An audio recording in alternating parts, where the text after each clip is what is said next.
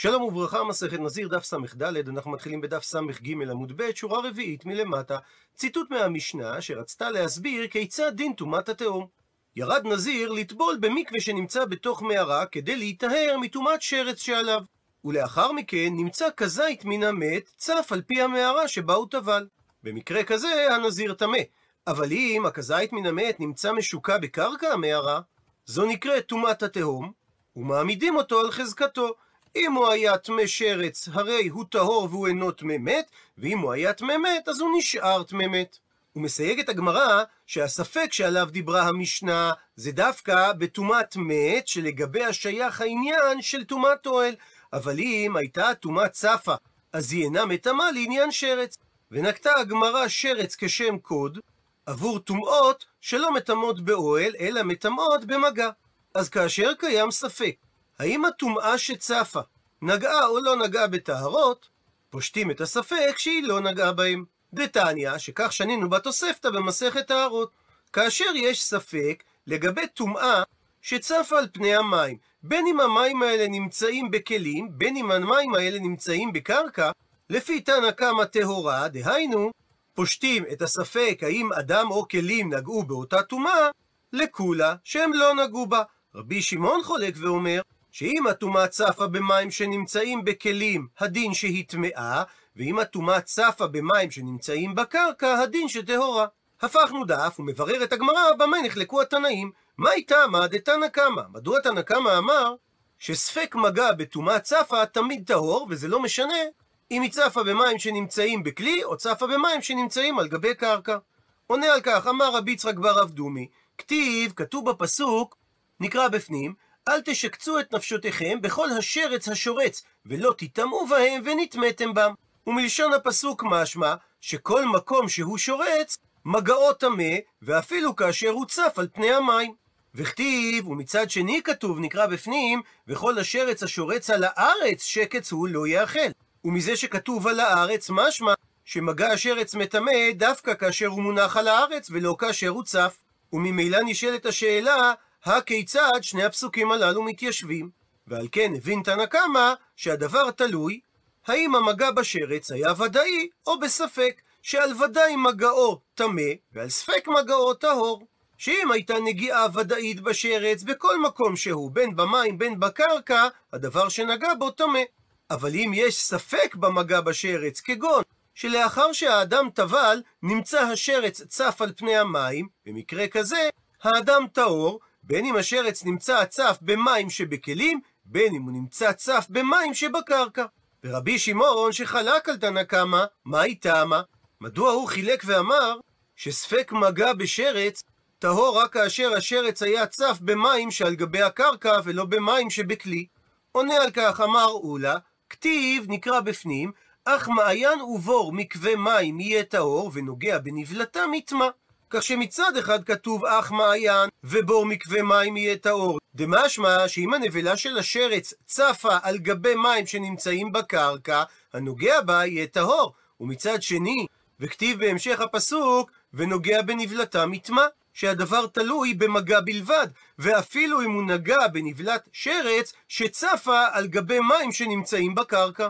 וממילא נשאלת השאלה הכיצד ניתן להבין את הסתירה בפסוק.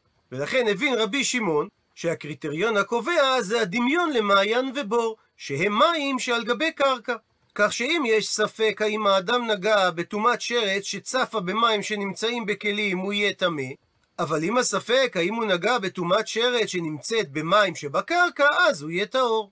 ועוד באותו עניין, תנו רבנן שנו רבותינו בתוספתא, כל השרצים הניטלין והנגררים על ידי אדם, ויש ספק האם תוך כדי נטילת השרץ או גרירתו הם נגעו בטהרות, ספקם טמא, והסיבה מפני שהם כמונחים, שכיוון שיד אדם תופס בהם, אז אין כאן את הדין של טומאה צפה, אלא זה כמו ספק טומאה ברשות היחיד שספקו טמא. לעומת זאת, והנזרקין, אם אדם זרק גופה של שרץ ליד טהרות, ויש ספק האם הוא נגע בטהרות או לא, ספקם טהור. הוא מסביר הראש שאף על פי שזריקת גופת השרץ באה מכוח האדם, זה נחשב לטומאת צפה, ולכן ספקו טהור ברשות היחיד. הוא מסייג את התוספתא, חוץ מן כזית המת, כלומר מסביר המפרש, כזית מן המת שזרקו אותו מעל אדם או טהרות, או שמדובר והמעיל על פני טומאה, דהיינו שהוא זרק את הטהרות מעל כזית מן המת, או שהאדם עצמו דילג על פני אותו כזית, ואז הספק האם האדם או הטהרות נטמעו מפני טומאת או אין. הוא מסיים את התוספתא, וכל דבר שמטמא מלמעלה כלמטה, הואיל והוא מטמא שלא בנגיעה, הרי שגם בו טומאה צפה מטמאה מספק. עד לכאן לשון התוספתא, הוא מבאר את הגמרא שהמשפט האחרון בא להטויה לרבות זב וזבה.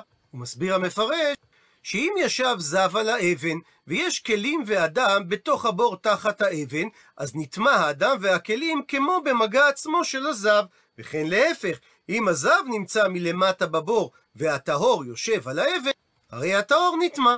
ולכן אם זב וזבה עוברים במים והם מחזיקים אצלם כלי ויש ספק האם הם הסיטו את הטומאה שהייתה במים, אז אין לנו לטהר משום טומאה צפה, שדין טומאה צפה שייך רק לגבי טומאה שהיא במגע. וממשיכה הגמרא, באי שאל רמי בר חמא את השאלה הבאה, כאשר יש כזית מן המת בכלי, והכלי צף על פני המים, והאדם יודע בוודאות שהוא לא העיל עליו, אבל יש לו ספק, האם הוא נגע בו או לא נגע בו? מהו הדין במקרה הזה? האם בתר כלי אז לינן, או בתר מיתה אז לינן? מה נקודת הייחוס? האם אנחנו הולכים אחרי הכלי ולכן המת נחשב כמונח על גבי הקרקע, שהרי ביחס לכלי המת הוא ללא תזוזה, ולכן ספק מגעו טמא, או בתר מיתה אז לינן, או שאנחנו מתייחסים למת ולכלי שהוא בתוכו כדבר אחד, והרי הוא צף על פני המים, ואם כך ספקו טהור. וממשיכה הגמרא, אם תמצא לומר שבמקרה כזה בתר כלי אז לינן, וביחס לכלי, הרי המת נחשב דבר קבוע, ולכן זה לא נחשב טומאה צפה. אז מה יקרה כאשר המת נמצא על גבי שרץ, והשרץ צף על גבי המים? מהו הדין במקרה כזה? האם כיוון דהי טומאת ערב, שהשרץ מטמא את מי שנוגע בו, אחרי טבילה להיות טמא עד הערב, והי ולעומת זאת המת מטמא את מי שנוגע בו טומאת שבעה, למשך שבעה ימים, אז נאמר שזה כמאן דמחתא טומאה בכלי דמיה? היות ויש פה שתי דרגות שונות של טומאה, אז זה נחשב כאילו המת נמצא בתוך כלי, ולכן זה לא נחשב כטומאה צפה? או דילמה, או אולי, בסופו של דבר יש פה שני סוגי טומאות, ולכן טומאה סמיכתא היא. זה נחשב כטומאה אחת עבה שצפה על גבי המים.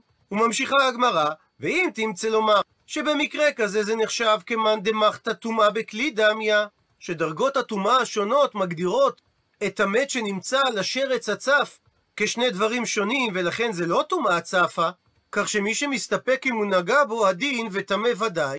מה יהיה הדין כאשר יש מקרה שדרגות הטומאה שוות, שרץ על גבי נבלה ונבלה צפה על גבי המים? מהו הדין במקרה הזה?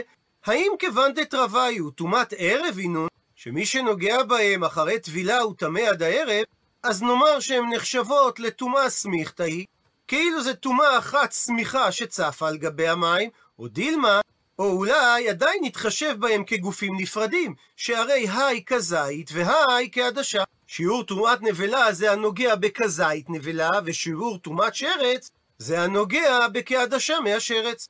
אז אולי בגלל ההבדל הזה נתייחס אליהם כשני גופים נפרדים, ולכן השרץ שנמצא על הנבלה, או לחילופין הנבלה שנמצאת על גבי השרץ, יחשבו כמונחים בכלי שספק מגעו מטמא. וממשיכה הגמרא ושואלת, שרץ על גבי שרץ מהו הדין?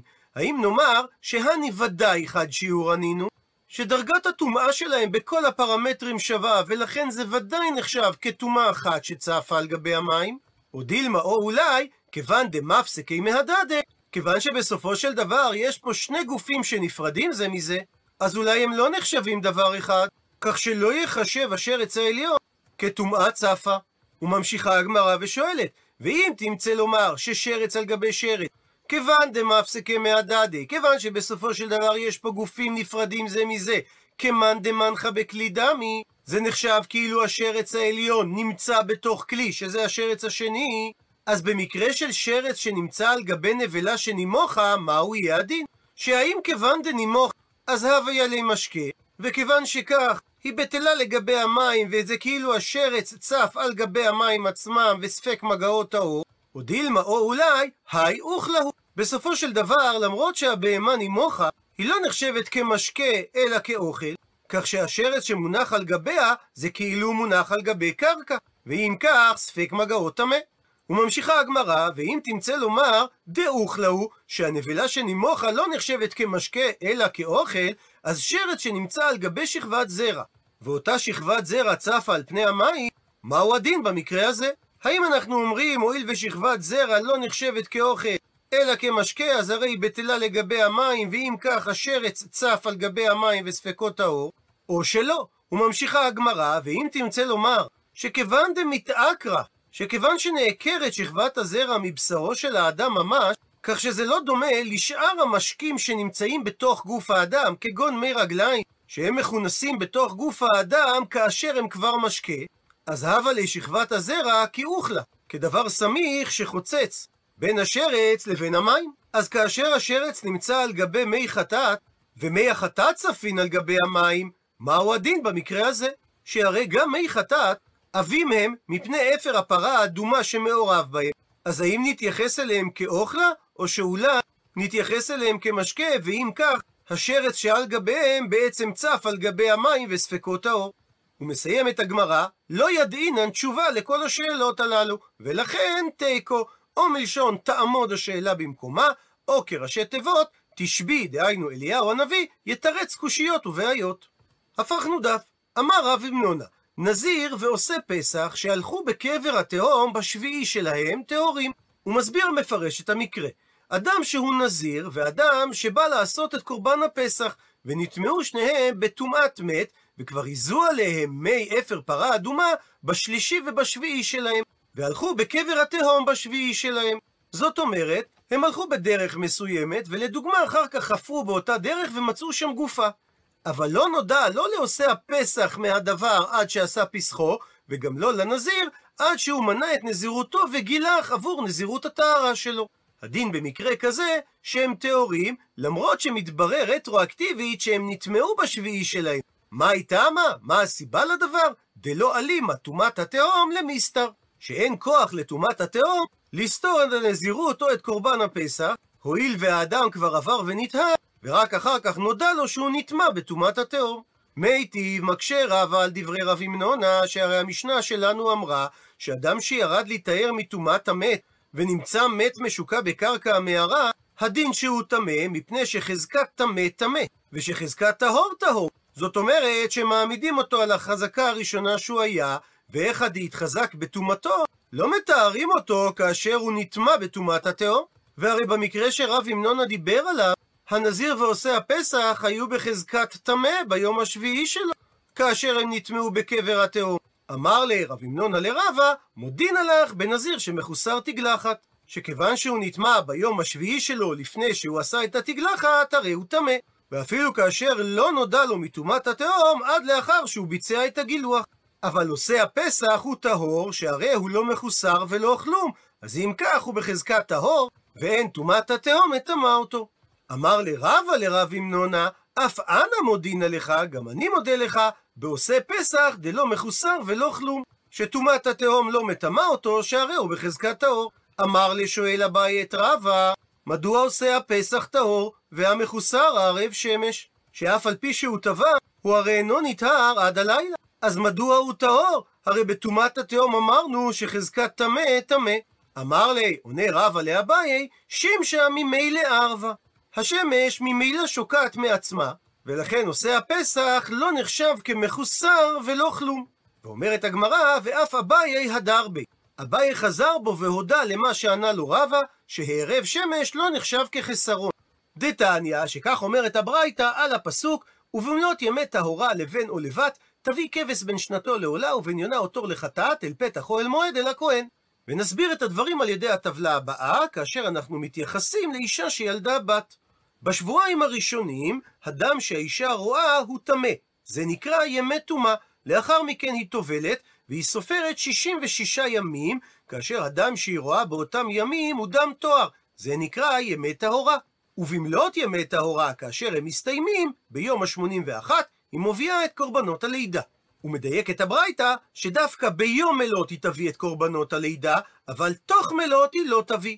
הוא מסביר התוספות, שאם היא חזרה וילדה שנית תוך ימי הלידה הראשונה, הרי שהיא לא תביא לבסוף אלא רק קורבן אחד, שאם היא התעברה ב-עשרים וחמישה ימים הראשונים של ימי הטהרה, ולאחר תום מלות ימי הטהרה יהיה פילה, אז מדובר על הפלה של ולד, וממילא זה נחשב כאילו היו פה שתי לידות. ולכן היא צריכה להביא גם קורבנות עבור הלידה הראשונה, ובהמשך גם קורבנות עבור הלידה השנייה. אבל אם היא התעברה בעשרה ימים הראשונים של ימי הטהרה, והיא הפילה ולד של קיימה ביום ה-שישים וארבע, הרי זה נקרא תוך מלות, דהיינו, במהלך ימי הטהרה של הלידה הראשונה. במקרה כזה, היא צריכה לחכות עד מלות ימי הטהרה של הלידה השנייה, והיא תביא את קורבנות הלידה פעם אחת, בעבור שתי הלידות גם יחד.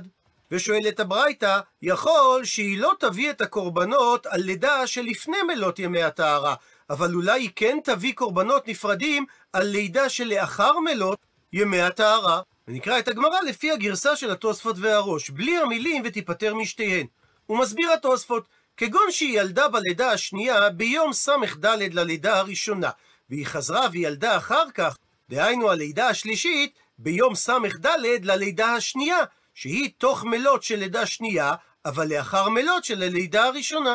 זאת אומרת, ש-שישים וארבעה ימים לאחר הלידה השנייה, היא שוב ילדה, ואומנם הלידה השלישית היא בתוך ימי הטהרה של הלידה השנייה, אבל היא אחרי ימי הטהרה של הלידה הראשונה. אז אולי במקרה כזה, היא לא תביא קורבן לידה אחד עבור שלוש הלידות. עונה על כך הברייתא, תלמוד לומר, לכן כתבה התורה, ובמלות ימי טהרה, שרק הלידה ביום מלות היא תביא את הקורבנות של הלידה, אבל הלידה שהיא תוך מלות ימי הטהרה, היא לא תביא את קורבנות הלידה. ולכן גם במקרה הזה, היא תביא קורבן לידה אחד משותף עבור הלידות הראשונה, השנייה והשלישית. והסביר את הברייתא, אמר רב כהנא, שאני הכא דמחסרא קורבן. שונה הדין של הלידה השלישית, שלמרות שהיא אחרי ימי הטהרה של הלידה הראשונה, בכל זאת הם מביאים קורבן משותף על כל הלידות, משום שבאותה נקודת זמן היא הייתה מחוסרת קורבן עבור הלידה הראשונה, שהרי בכל לידה היא עדיין לא הגיעה לזמן שהיא הייתה יכולה להביא קורבן. ולכן גם הלידה השלישית נחשבת בתוך ימי מלות של הלידה הראשונה. והקשתה הגמרא על דברי רב כהנא, אבל הטם נמי מחסרא הערב שמש. הרי גם במקרה הראשון של הברייתא, שהיא הפילה ביום ה-שמונים ואחד לאחר מלות, הברייתא לא אמרה במפורש שמדובר על אישה שכבר טבלה, כלומר ניתן לומר שמדובר אפילו באישה שלא טבלה בסוף השבועיים כל עיקר, ואם כך, גם לאחר שמונים יום היא עדיין לא ראויה להביא קורבן לידה ראשונה, שהרי היא עדיין מחוסרת הערב שמש, ובכל זאת אמרה הברייתא שכאשר היא ילדה לאחר יום השמונים, היא מביאה קורבן לידה על הלידה הראשונה בפני עצמה ועל הלידה השנייה בפני עצמה, כי זה נקרא לאחר מלות. אמר לי, ענה על כך אביי, שימשה ממילא ערבה. כלומר, חסרון הטבילה אינו חשוב כחיסרון, שהרי המקווה נמצא לפניה והיא יכולה לטבול, ופעולת ההמתנה עד הלילה היא פעולה שאינה בידה, ולכן זה לא נחשב חיסרון, שהרי שקיעת השמש ממילא תבוא. ומתשובה זו של אביי, משמע שאביי חזר בו, ואף הוא סבר כרבה, שחיסרון הערב שמש אינו נחשב כחסרון מעשה. עד לכאן דף סמ"ד.